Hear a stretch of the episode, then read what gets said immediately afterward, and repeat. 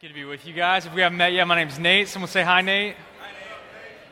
I said hi, Nate. Not what? Okay. Um, really good to be with you guys. Um, glad you're here. If if you're part of this church family, man, I'm grateful that you're spending um, New Year's Eve with us. If if you're new or just visiting, I want to say welcome to you. We're doing something a little bit different than our usual rhythm this week and next week.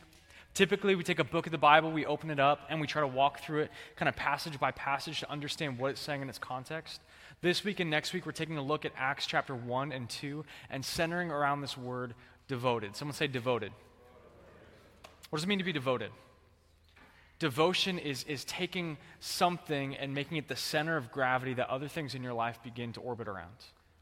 We've got the Paris Olympics coming up, and athletes have been devoted to their sport, to their craft, right? Their, their resources have gone into it. They've been, they've been paying coaches and traveling and all that stuff. Their diet has revolved around it. Their sleeping schedule, their waking hours have been devoted to these moments where they're trying to achieve some kind of glory. Maybe you've seen parents that have been devoted to their kids and all their money is going to practices and clubs and braces and whatever and minivans and they're driving their kids to all kinds of things. And that, that's your picture of a devoted person. Maybe you know someone who's devoted to their, their job and it's more than just a job it feels like a calling to them. They're, they're, again there's a center of gravity in their life. Other things revolve around. Sometimes that's good and sometimes it's, it's less healthy less good. So let me ask you again kind of in a, a spirit of reflection we've been in this morning. If you were to look back at this year 2023 what were you devoted to? Not what should you have been, right? Not what were you supposed to be devoted to, but actually, if you were to take a, kind of a sweep back and look at the things that got your attention and your effort and your energy and your money, what were you devoted to? If something kind of crossed the current of your thinking just now, would you just drop that down? Even just reflect on that a minute. Again, hear me say this not what were you supposed to, but what were you devoted to? Again, we're going to look at this word devoted showing up in Acts 1 and Acts 2, and we're going to look at what the early church was devoted to. Acts is kind of interesting because it's, it's not just this recipe book for how you're supposed to build a church, because there's a lot of conflict and development. It's more of a description of what was happening in the early church. But it's meant to wake our imaginations up to what, what could happen. It's supposed to wake up our imagination to what, what kind of church we could be, what, what God could do in our midst. Again, our situation is very different, and it's sort of the, the church beginning to expand and unfold. But as we look at what they were devoted to, uh, my prayer has been that our imaginations would wake up to, to what we could be like as a church family. So turn to Acts 1 if you're not there already on on your, um, in your Bible or on your phone, whatever. We'll kind of zoom in on this word devoted in just a minute. But we're going to see a command of Jesus to wait. Someone say, wait. And I, I, promise you, the, the big idea is not like be devoted to waiting, but uh, the disciples were commanded to wait. And as I was studying and reflecting it, uh, kept thinking about this idea of waiting and how much waiting we really do in life. Honestly, it feels like sometimes you like eat and sleep and work and wait, right? Waiting is this feature of life that, that just happens to all of us regardless of who you are and what's going on. And sometimes we wait for little things, like, like we count down the seconds until the ball drops and it's a new year, new possibilities. Maybe you're waiting for a party you're going to go to tonight, or you're waiting for me to be done talking at you already. Like, we wait all the time. Sometimes it's small things, other times you're waiting for bigger things. You're engaged and you can't wait to be married, or you're expectant, or, or you're waiting for, for a job to change, or a relationship to be reconciled. There's so much waiting involved in, in life in these moments of waiting. And waiting can be incredibly painful. Waiting can be this, this trial that you feel like you have to endure and go through. My three year old has been put up, she's had to put up with some waiting lately, right? She's been suffering, gang. Driving meet me in Papa's house, and it's like a four hour drive, and she's like, Are we there yet? Are we there yet? Are we there? And, and I don't know where she learned it from. It feels like a movie, right? When she's asking, Are we there yet? every couple of seconds. It's like, Girl, stop it. No, we are not there yet. We've got hours left to go. But honestly, I think she got it from me. Because I don't ask, you know, are we there yet? I ask my GPS, like, are we there yet? Are we there yet? Refresh, just check, you know, okay, great, we're a mile down the road, whatever. I'm really bad at waiting. I think that's where she gets it from. And if I look back on my life, season to season, especially when it came to school, I was like just, just trying to get to the next thing and the next thing. In high school, it's like, I got to get to college. And then in college, it's like, I got to be done with college, right? I got to be on to the next thing. And then doing a master's, like, I got to be done with that. When I started in ministry, it's like, okay, I'm on Salt Company. When am I going to be a Salt director? Okay, I'm a salt director. When am I going to be a church planter or a pastor or whatever? Like, what, what's the next thing and the next thing and the next thing? There's this thing in me, I don't want to wait. It's painful. You feel that too? The pain of waiting? In fact, if we looked at like your screen time, um, maybe that, that's an indicator of the fact that you don't really like waiting, like me. Have you ever been in a restaurant and watched people waiting for their food? They're actually not waiting, they're just scrolling, right? Why would I have to wait when I, when I have TikTok, when I've got Instagram, when I've got news articles, whatever? I, I can distract myself from waiting. We, as human beings, do not like to wait. But what if waiting isn't just like a bug, but it's actually a feature? What if God, in His plan and power, was intentional in designing the world where you would have to wait? Big things or little things. That waiting wasn't just something painful to kind of grit your teeth through, but God could actually be purposeful in it.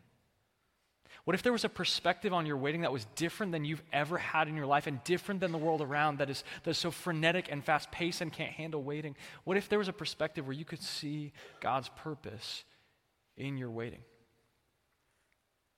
As we encounter this command of Jesus to wait, our situation is different than that in Acts 1, but there's going to be so much similarity and an invitation to find purpose in your waiting. So, so, what is the purpose behind our waiting, and how can we be empowered to wait differently than maybe we ever have before and different than the watching world around us? That's what we're going to try to delve into today in Acts 1, okay? If you haven't turned there yet, turn there now. You ready to go? Someone say, Yep. Okay, Acts 1. We'll get to the context in just a minute. The context is actually going to kind of come out of the first couple verses. So look at Acts 1, starting in verse 1 with me. In the first book, O Theophilus, I've dealt with all that Jesus began to do and teach until the day he was taken up after he'd given commandments through the Holy Spirit to the apostles whom he'd chosen. He presented himself alive to them after his suffering by many proofs, appearing to them during 40 days and speaking about the kingdom of God. If you're familiar with your Bible, you, you know that Acts was written by a guy named Luke. He was a first century doctor and historian. So he's saying, okay, in my first book, that's, that's what we call the gospel according to Luke, this careful historical account of Jesus' birth, his life, his ministry, and his death for sin. But then his victorious resurrection, proving that he was the final payment for sin, that he could beat sin and Satan and death.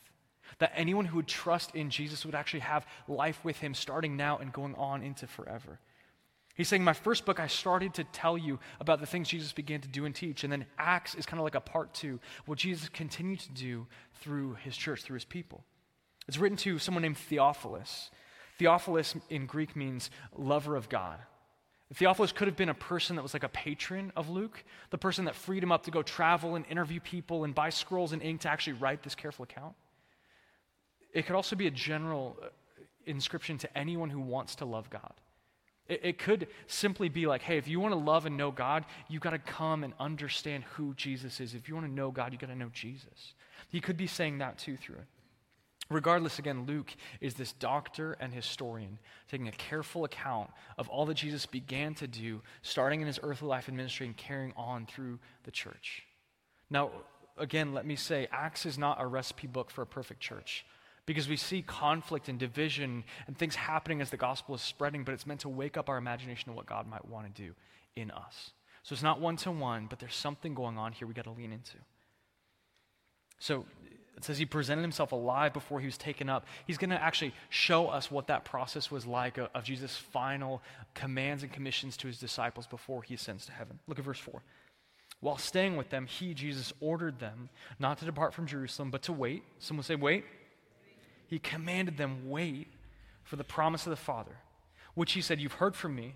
For John baptized with water, but you'll be baptized with the Holy Spirit not many days from now. He's pointing back to a, a promise that Luke recorded in Luke chapter 3.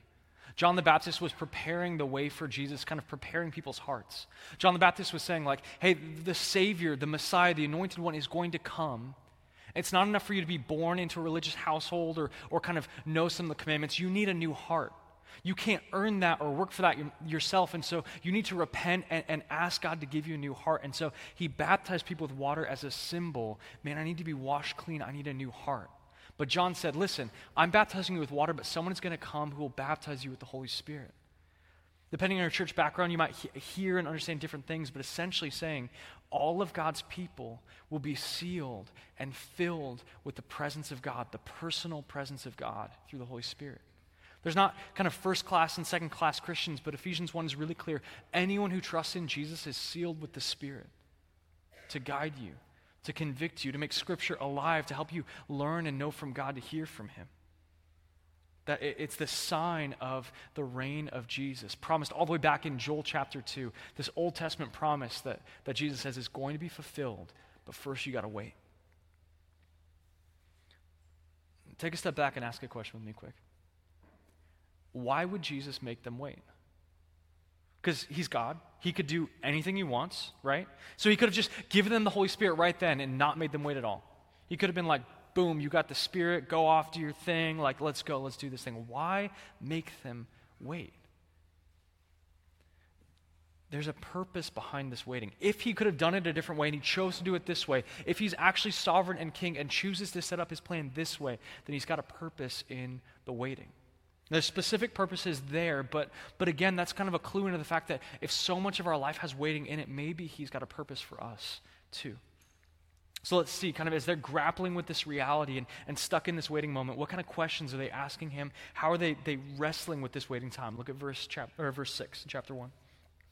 So when they come together, they ask him, Lord, will you at this time restore the kingdom to Israel? Like, is, is that what you're going to do? Like, are you, are you doing that now? They had a certain set of expectations of what Jesus' reign would look like, and it kind of looked like King David in the past or King Solomon establishing political boundaries and, and kicking out their enemies, the Romans, and, and kind of establishing a kingdom here and now. They're going, is, is that what you're going to do, Jesus? But their expectations were set on an Old Testament model. Jesus is going to blow open their perspective, something bigger and better and more beautiful than they had ever seen before. Something even going back to God's original promises in the garden. Look at verse 7. He said to them, It's not for you to know the times or seasons my Father's fixed by his own authority. Don't worry about that. That's not what you're waiting for to try to understand all those signs and symbols and times. Don't, don't deal with that. But look at verse 8. But you'll receive power when the Holy Spirit has come upon you, and you'll be my witnesses in Jerusalem, in all Judea and Samaria, and to the ends of the earth. You'll be empowered for a specific task. You're going to be witnesses. You're going to go out and tell the world what you've seen and what you've experienced with me. Not just what I taught you, but also me beating sin for you, me raising to life. Go and be witnesses. He says, start in, in Jerusalem. Jerusalem was the, the political and social and, and religious capital of the Jewish faith. He says, start there. Start in the city where I was murdered. Start in the place that, that's still kind of ruled over by these pagan Romans, but also by these Jewish religious leaders that have even now been spreading lies and rumors that somebody stole my body. Go, go start there.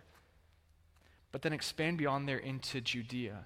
This place that is ethnically and religiously and, and, linguistically similar to you. And then go beyond that to, to Samaria, where you traveled with me a little bit, to people that are, that are different with a different faith. Go there.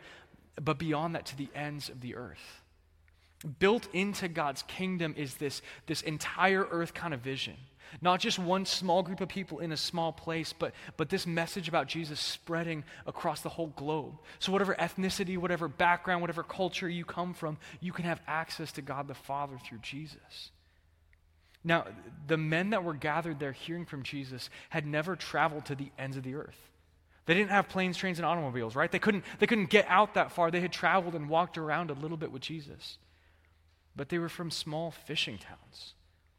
They, they didn't know what it would take to go and, and speak another language or approach another culture and be a witness to Jesus. They just knew they were commanded to wait. There's great uncertainty in the mission in front of them. There was certainty in the one that sent them and his command to wait, but great uncertainty in where that would take them. Wait until I give you power to be my witnesses to the ends of the earth and wait in the city where I was killed. A hostile context, a difficult place with great pressure on your shoulders. Go back into that city and wait. verse 9, we're going to see what happens after this kind of final charge and promise from Jesus. When he said these things as they were looking on, he was lifted up, and a cloud took, took him out of their sight. He ascends into heaven to the right hand of the Father. And while they were gazing into heaven as he went, behold, two men stood by them in white robes and said, Men of Galilee, why do you stand looking into heaven? This Jesus, who's taken up from you into heaven, will come in the same way as you saw him go into heaven.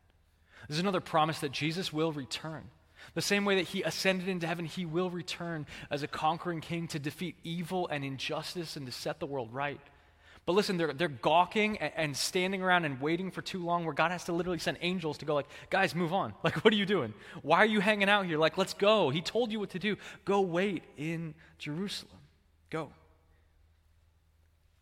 So we're going to see what their waiting looked like in this hostile context, in this time of uncertainty. They don't know how long they're waiting. They don't know exactly what's going to happen at the end of their waiting. What, what are they going to do? What is it going to look like? Verse 12, and they returned to Jerusalem from the mount called Olivet, which is near Jerusalem, a Sabbath day's journey away. Now, Luke is very detailed because, again, he was a careful historian. This isn't some made up fantasy world, right? They're not in Narnia right now. Like, this is real world. And so Luke is trying to tell you, like, look, this is where it happened. You could go and walk on that hill. You can see that. And he's even going to list the people that were there because he wants his audience to not just take it kind of on blind faith, but actually go, no, if you want to go talk to these people, go. They were there. They were really there. He's going to list those people. Verse 13. When they had entered, they went up to the upper room where they were staying. Peter, John, James and Andrew, Philip and Thomas, Bartholomew and Matthew, James the son of Alphaeus, and Simon the Zealot, and Judas, son of James. These were the men that had walked with Jesus and talked with him and heard him teach and watched him perform miracles. And again, people in the first century, the first audience to this, would have been able to go back and go, hey, you know James, right? You know Judas, not that Judas, but you know the other Judas. Like, you know these guys. Like, were they really there? Did they really do this? we don't get that same like privilege of talking to those people, but but we can trust that this is true. This is history. This isn't fantasy. This isn't made up. These were real people that lived through this. And what were they doing as they were waiting? Look at verse 14. All of these, with one accord, were devoting themselves to prayer, together with the women, Mary, the mother of Jesus, and his brothers. They were devoted to prayer. Someone say prayer.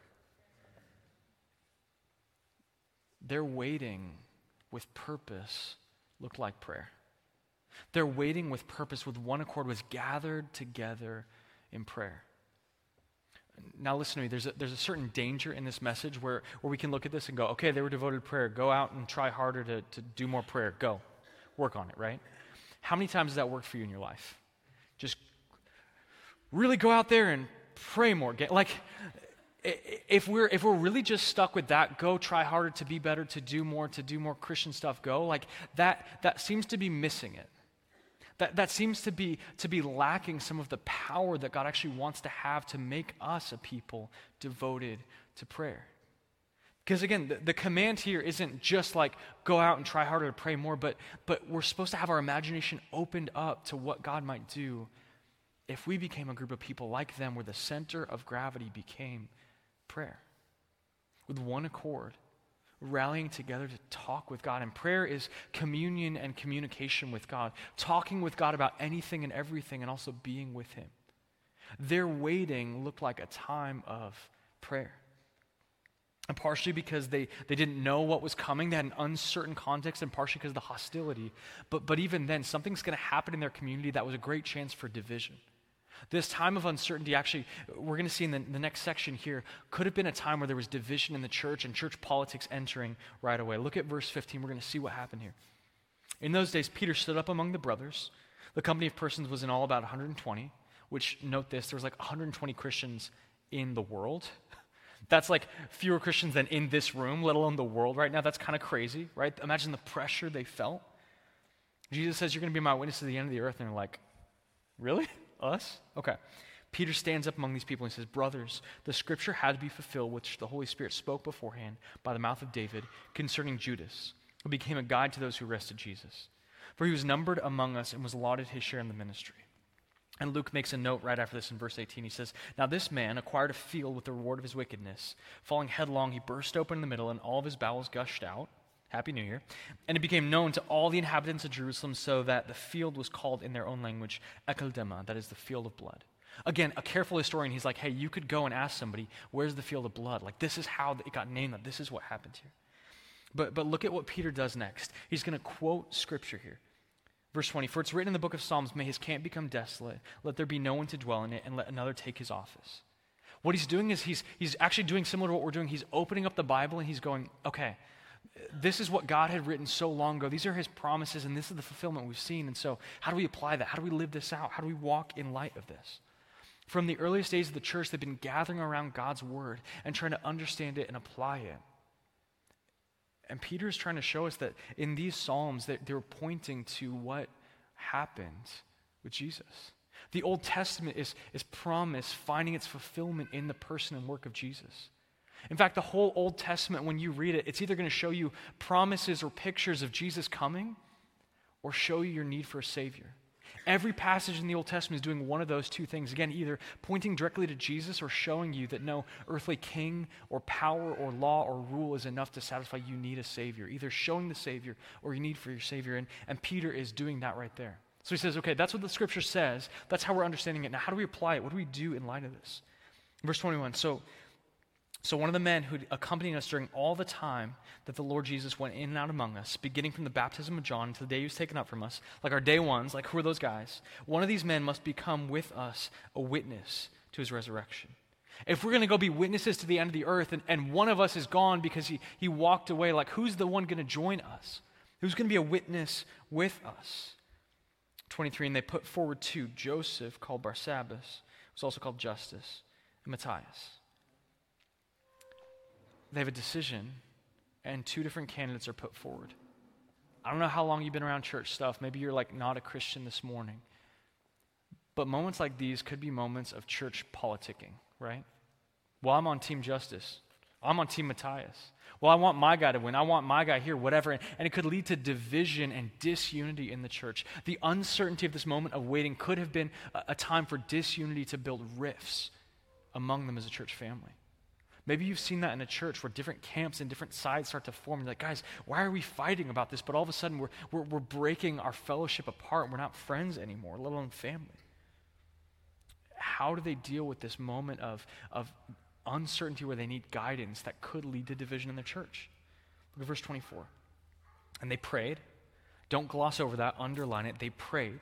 That was their instinctive thing because, because the center of gravity in their life together was prayer. And so when they have a decision to make, they pray. They prayed and they said, You, Lord, who know the hearts of all, show us which one of these two you've chosen to take the place in this ministry, apostleship from which Judas has turned aside to go to his own place. And they cast lots for them, and the lot fell on Matthias. He was numbered with the 11 apostles. This is kind of a weird moment to record. They're sort of like shooting spiritual dice here, okay? Like if you're familiar with the Old Testament, here's what's going on. They, they don't have the infilling, the fullness of the Spirit at this point. They don't have the Holy Spirit to guide them and illuminate and help them with this decision. And so in the Old Testament, there was, there was a process you'd go through where you're saying, okay, God, you are sovereign. You are in control. We trust you to be in control of everything. And so we're going to roll these and trust that actually the result is part of your sovereignty. Like, trust you that, that, that whatever happens here, you're ultimately in control. You know our hearts. You know what's going on. We trust you, God. Would you help us? Here we go. And the lot falls this guy, Matthias.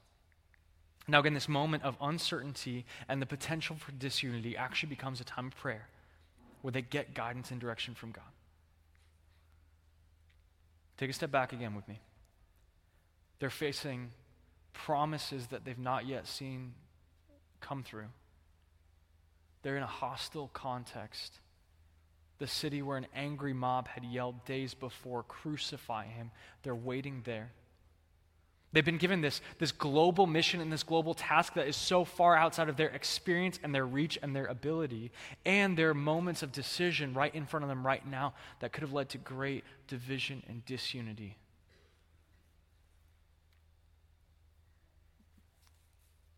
Our situation is a little bit different than theirs. Again, there's more than 120 Christians in this room, let alone the world. Praise God. We don't face the same kind of pressures and decisions they face. We're living after the promise in Acts 2, where anyone who trusts in Jesus is sealed with the Spirit. Ephesians 1 is so clear. We have the Holy Spirit to guide us, so we're not out shooting dice in the corner, whatever, right, to get guidance. Our situation is very different, but I think there's some ways it resonates with us. These moments of, of waiting on God, waiting for, for prayers to be answered, waiting for His help and His guidance and direction. Maybe you've been feeling the pressure of a season of waiting in your life where you've been praying and praying and, and asking God to show up, and, and you feel like He just hasn't yet. Like, where are you, God? The uncertainty we have isn't necessarily waiting for a particular prophecy to come, but we are still waiting for the return of Jesus. The, the same promise that the angels gave these people, like he'll, he'll come back the same way. We're waiting for that still. We're waiting and watching, going, Jesus, when are you going to come back and crush evil finally and bring peace finally and, and, and bring your reign finally in a way that we get to experience? We're waiting for relationships to be restored and reconciled. We're waiting for, for these moments and these milestones and these celebrations. There, there's so much uncertainty in our lives still, maybe for you individually, but also for us as a church family. God, we, we want to go plant in Milwaukee. Like, that's what we want to do. Would you help us be about that? God, we want to be a gospel greenhouse. We want to, we want to plant out through the UW system. We think you've given us that dream. Like, how? When? And, and our, our situation is not quite the same hostility as them, although we do feel pressure. And brothers and sisters around the world feel the pressure they felt. In fact, today, believers in Jerusalem do face persecution, whether being spat on or churches burned. There are men and women around the world that if you share the gospel with them and their eyes open up to who Jesus is, that will cost them everything. Maybe disowned by their family, maybe, maybe literally killed. It can be very difficult to plant churches in some places of the world because everyone who comes to Jesus gets killed off. There's some place in the world where if you plant a church today, you could be arrested, locked up by a hostile government that does not want to see King Jesus on display because he's a threat to their authority. Again, I think there are believers today that would read this and go, Yeah, I get that. I know what that's like.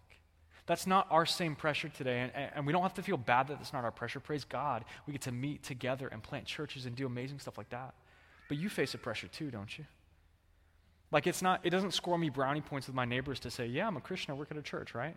They're super kind and they're generous with that, but man, it's like, oh, you work at a church, huh? So the Packers? I don't know. What do we we have nothing else to relate on? Like, what are we gonna do? You being a Christian, you being a faithful follower of Jesus doesn't score you like social credibility in the city. It doesn't get you ahead in business in this place. In fact, if you were to talk about the things the Bible is so clear on when it comes to God's design for men and women and marriage and babies and all this stuff, that could get you some outright hostility in our city. Not because you're trying to be a jerk, but just because you're trying to follow what Jesus says. We face uncertainty. We have this same global mission. We face hostility. We face these times of waiting for the promises of God to come. Our situation is different, and yet there are so many ways that, that, that are similar. And so let me ask you how is your waiting? How are you at waiting? Maybe you've heard that like old Christian joke where it's like, don't pray for patience because God will just put you in situations where you need it, right? You know what I'm talking about? That's a joke saying, like, I don't want to wait. Christians don't like to wait, so don't pray about it, right? We're so bad at waiting. And maybe I won't say we, I'll say I'm so bad at waiting. My times of waiting can, can turn into anxiety and frustration or just passivity because I don't want to deal with it. Right? That, that anxiety that builds in when my check engine light comes on. And, and, and the uncertainty of that situation and what this is going to be, I, I start running over the same ground over and over, and all of a sudden the check engine light becomes the $5,000 estimate. You know what I'm saying? Someone say, Amen? Okay? Yep man, those moments, uh, or you run over the same argument or the same ground or the same broken relationship over and over and over and over, and it doesn't solve anything, it just makes the knot tighter and tighter and tighter inside of you. Is you're waiting full of anxiety, stress building on your shoulders and weighing you down. Maybe your waiting is full of frustration. Family members know to, when you say go, we're going, or you're going to hear about it. Your kids aren't in here to say amen, but they would know.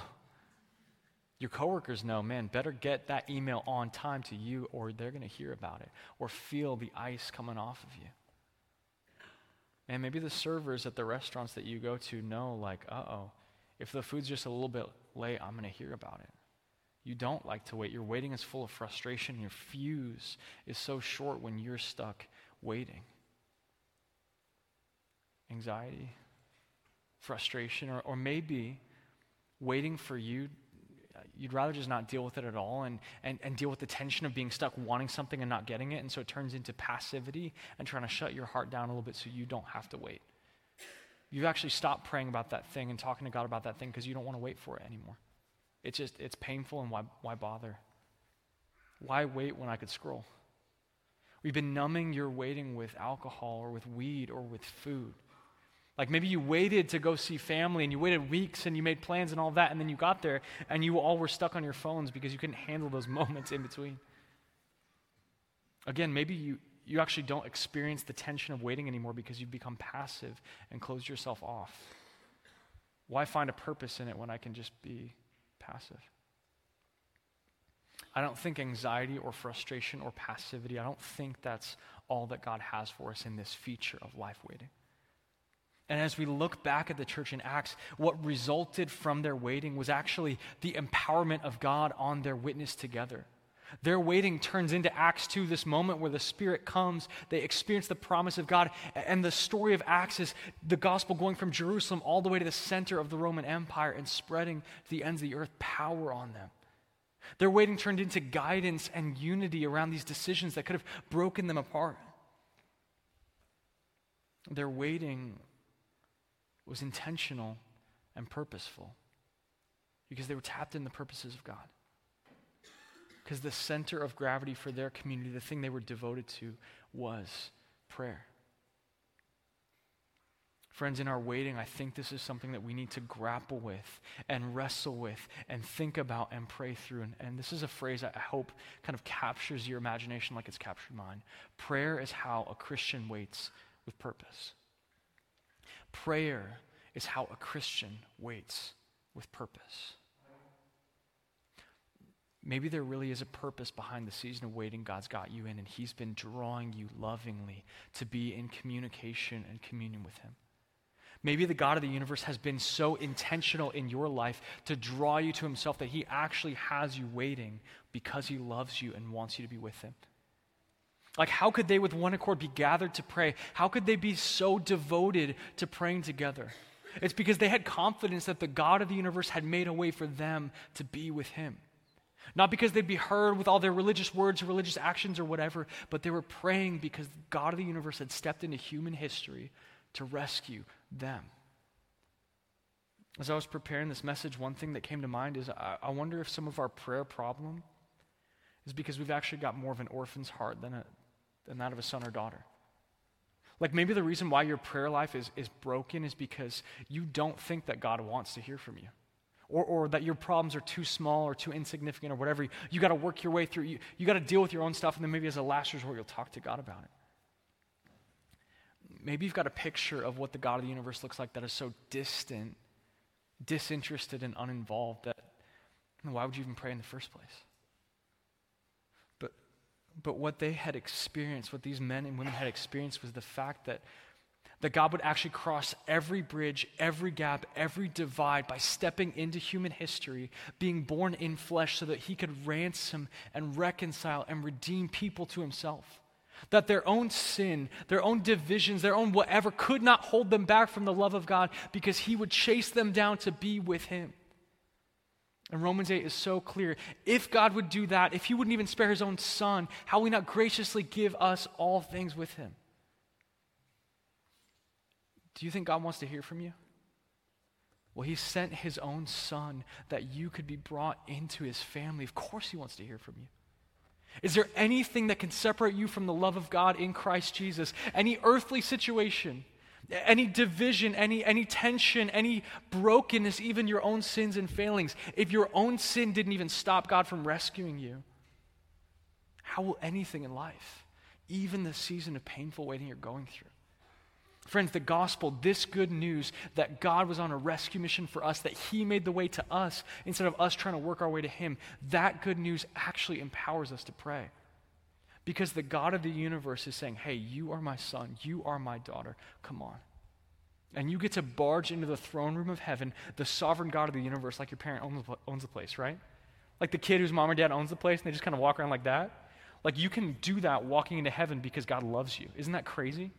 Like you can talk to him about anything on your heart and mind because he already proved how much he loved you by sending Jesus for you. Any emotion you're going through, or struggle, or pain, or joy, you can communicate with Him because He loves you. And He proved it by sending Jesus. He's got the scars to prove it. Or just being with Him, communing with Him, enjoying His presence. You have full and free access because He made a way. He didn't wait for you to try to make a way. Prayer is how a Christian waits with purpose, and you are free to pray if you've trusted in Jesus. In the last couple minutes, I want to get practical about how we begin to devote ourselves to being a praying people. I've just got a couple of ideas of what we could do, but listen to me. There's not some revolutionary new thing you need to figure out and try. I don't have like a neat, cool method for you or whatever. There's a lot of great ways to do that. But the incredible thing is not like some new trick that you could learn about prayer, but being devoted to something so simple. Making something so clear and so simple the center of gravity that your entire life revolves around, especially waiting, this essential feature of your life. Redeeming even those moments of waiting to actually be communication and communication with the, communion with the Father. That's the incredible thing about this a community devoted to something so simple. But, friend, listen to me. If you're not a Christian this morning, God is not waiting for you to start a prayer life before He loves you. He's not waiting for you to have some new resolutions to be like a church going person or a better person or someone who's trying harder. Even if you've been like bored the whole time I've talking, I'm talking, would you tune in for a second here? The God of the universe did something absolutely miraculous. When you were running away from Him, He stepped into human history to redeem you. Not to tell you more stuff you need to try harder to do, but actually, Jesus living a perfect life you could not live and dying as the final payment for sin raising to life to prove that there's nothing left for you to try to pay God back with or earn in His love, but there's a gift that you need to choose if you're going to accept or not today. Forgiveness, fellowship with God, being adopted into His family. So, would your life of prayer begin with a prayer today to say, Jesus, I need a Savior, and you are the Savior? I, I can't be king of my own life. You are the Lord. I trust you today. Would that be the start of a life devoted to prayer for you, actually praying and accepting the gift that Jesus is offering? And let the whole next year of your life, let alone all of eternity, be reshaped by that incredible good news that there's a Savior. You need Him, and His name is Jesus, and He's here for you. But, Doxa, as a family, I just have a couple of ideas for how we could begin to be devoted to prayer. Again, this simple thing that becomes a center of gravity that starts to rewire everything around us. The first thing, there, there's a prayer from the Bible. Maybe not a prayer, it was a request, but that I love. It's become part of my prayer life. I want to invite you into this too. You know, what we call the Lord's Prayer, um, as it's recorded, it, it starts with Jesus' disciples coming to him and saying, Lord, teach us to pray. Teach us to pray. And we get this incredible kind of like movement of the Lord's Prayer. What if that became a prayer request for you? God, teach me to pray. I feel like that's one of those that like easy ones where you know he's going to answer it, right? There's some prayer requests where you're like, Lord, could I win the lottery? It's like, I don't know if you're going to win the lottery, but like, teach us to pray. I feel like that's the kind of prayer request that God would love to answer. So why not even just start your prayer life with a really safe one, right?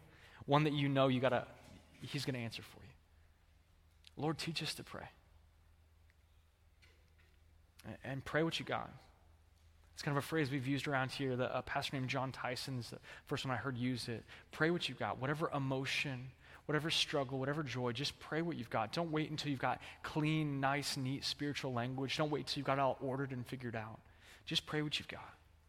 If you want confidence to do that, look back at the Psalms. There's such a span of human emotion in the Psalms. In God's word, recorded of, of public and private crying out to God of what was going on. Just pray what you've got even if it's not pretty, even if it's words you wouldn't use around other people, just pray what you've got. Start personally with Him. Start by praying with just you and God, that communion. Jesus said, like, don't, don't pray in public first as if you could kind of earn some religious reputation or whatever. Hypocrites do that where they pray not to be heard by God, but be, be heard by the people. But go secretly to, with you and the Father and talk with Him. Pray with Him, meet with Him, listen to Him. Pour out your heart to Him and just wait and listen whether it's conviction or comfort, whatever He gives you, whatever guidance He gives, just be with Him. Pray what you've got, pray alone, but also pray together. Like they were doing in, in verse 14, they were with one accord praying together. They were, they were gathering together like we do on, on the weeks of prayer. It's worth it for us to cancel the conversation and connection group once a month to pray together, to be together. Gather some people and begin praying. Maybe it's moms at your kid's school, and you just want to pray for the school and pray for your kids. Maybe it's coworkers. You just want to start praying together. Maybe it's a group of friends, and you just pray together. Start praying together and even learning how to pray together. It is a process to be learned, right? it's something difficult sometimes to figure out, like, how much do I say? When do I say it? What if this dude prays for 15 minutes and I fall asleep? Like, you have to learn how to do this together, but if you're devoted to it, if it becomes center of gravity, it's okay to learn through those things. Start praying about your prayer life. Pray that this would become a theme for you. That if someone were to ask you this question, what were you devoted to in the year 2024? That actually the real answer would be, man, I was devoted to prayer. It became a center of gravity where my instinctive reaction to things around me was to pray. Again, maybe God has you in, in a time of waiting like the specific thing that's been coming to mind as I've been talking about waiting, the specific pressure you've been feeling, the, the unresolved situation in your life, maybe, maybe that is actually God's sovereign kindness over you, inviting you to wait because he wants to draw you into relationship more with him. Maybe it would actually be better for you and your relationship with God to put you through this painful time of waiting so that you could have more of God, not just more of the stuff that you wanted. I don't have time to tell you the stories of the, the painful moments and the tears I've shed in seasons of waiting where I felt like God's thumb was on me and I couldn't get away and I couldn't squirm and I couldn't run, but He's like, hey, wait with me with purpose. And He changed me through that. Not perfectly, not arrived, not whatever, but little by little, making prayer more of a center of gravity in my life. What would change in your life if, if you began to wait by praying, if you tapped into God's purpose by praying, what would change about your reality, your experience of life? What's the situation where you would actually maybe start to see God, God's answer and reconciliation? What's the, what's the place where you need to be an empowered witness about God where you'd start to see Him show up? What's the fruit that God would begin to bear through your life as you wait with purpose, as you pray and meet with Him? What would change for us as a community if we were a people, again, where the center of gravity of our gatherings and our time was communication and communion with God? What would God do through a church of people that were devoted to prayer? I think we'd get to plant churches and, and get to see the gospel go to the ends of the earth. I, I think we'd get to see reconciliation of relationship. I think we get to see God's movement in this city in ways that, that are beyond our expectations and our dreams. That's the kind of church I want to be part of. Not because we got a neat, clever, cool program or great graphic or whatever, but because we're devoted to prayer. Because the God of the universe has invited us into experiencing Him and tapping into His purposes. And prayer is how a Christian waits with purpose. So, friends, let's, let's pray.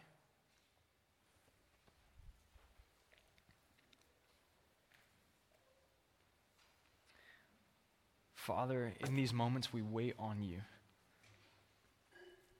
Like, even as I'm standing here, I'm just waiting on you to work through your word in our hearts and our minds to recenter our lives on being with you. Would you cause us a church to be a church that has the center of gravity, this, this devotion in us to be prayer? Even the moments in life where we've been avoiding waiting or struggling through waiting or gritting our teeth through waiting, would you redeem those moments and allow us to be people that talk with you through everything? Would you make the instinctive reaction of our hearts and our minds to, to talk to you as we meet together, to pray and to be with you? Lord, teach us to pray. again, the situations that are coming to mind where we feel like we're stuck we're stuck waiting and we're tired of it and we're frustrated with it and we're just saying, How long, God? Would you refocus our perspective to see your purpose? My friends in here that are struggling, would you give them hope that you actually do have a purpose in it? Just like you commanded the disciples to wait, in these moments where you invite us to wait, would you transform us to a deeper dependence on you, a deeper relationship with you, an experience of closeness with you as we pray? Help us to be people that pray because we want to wait with purpose, tapped into your purpose. We pray this in your name, Jesus.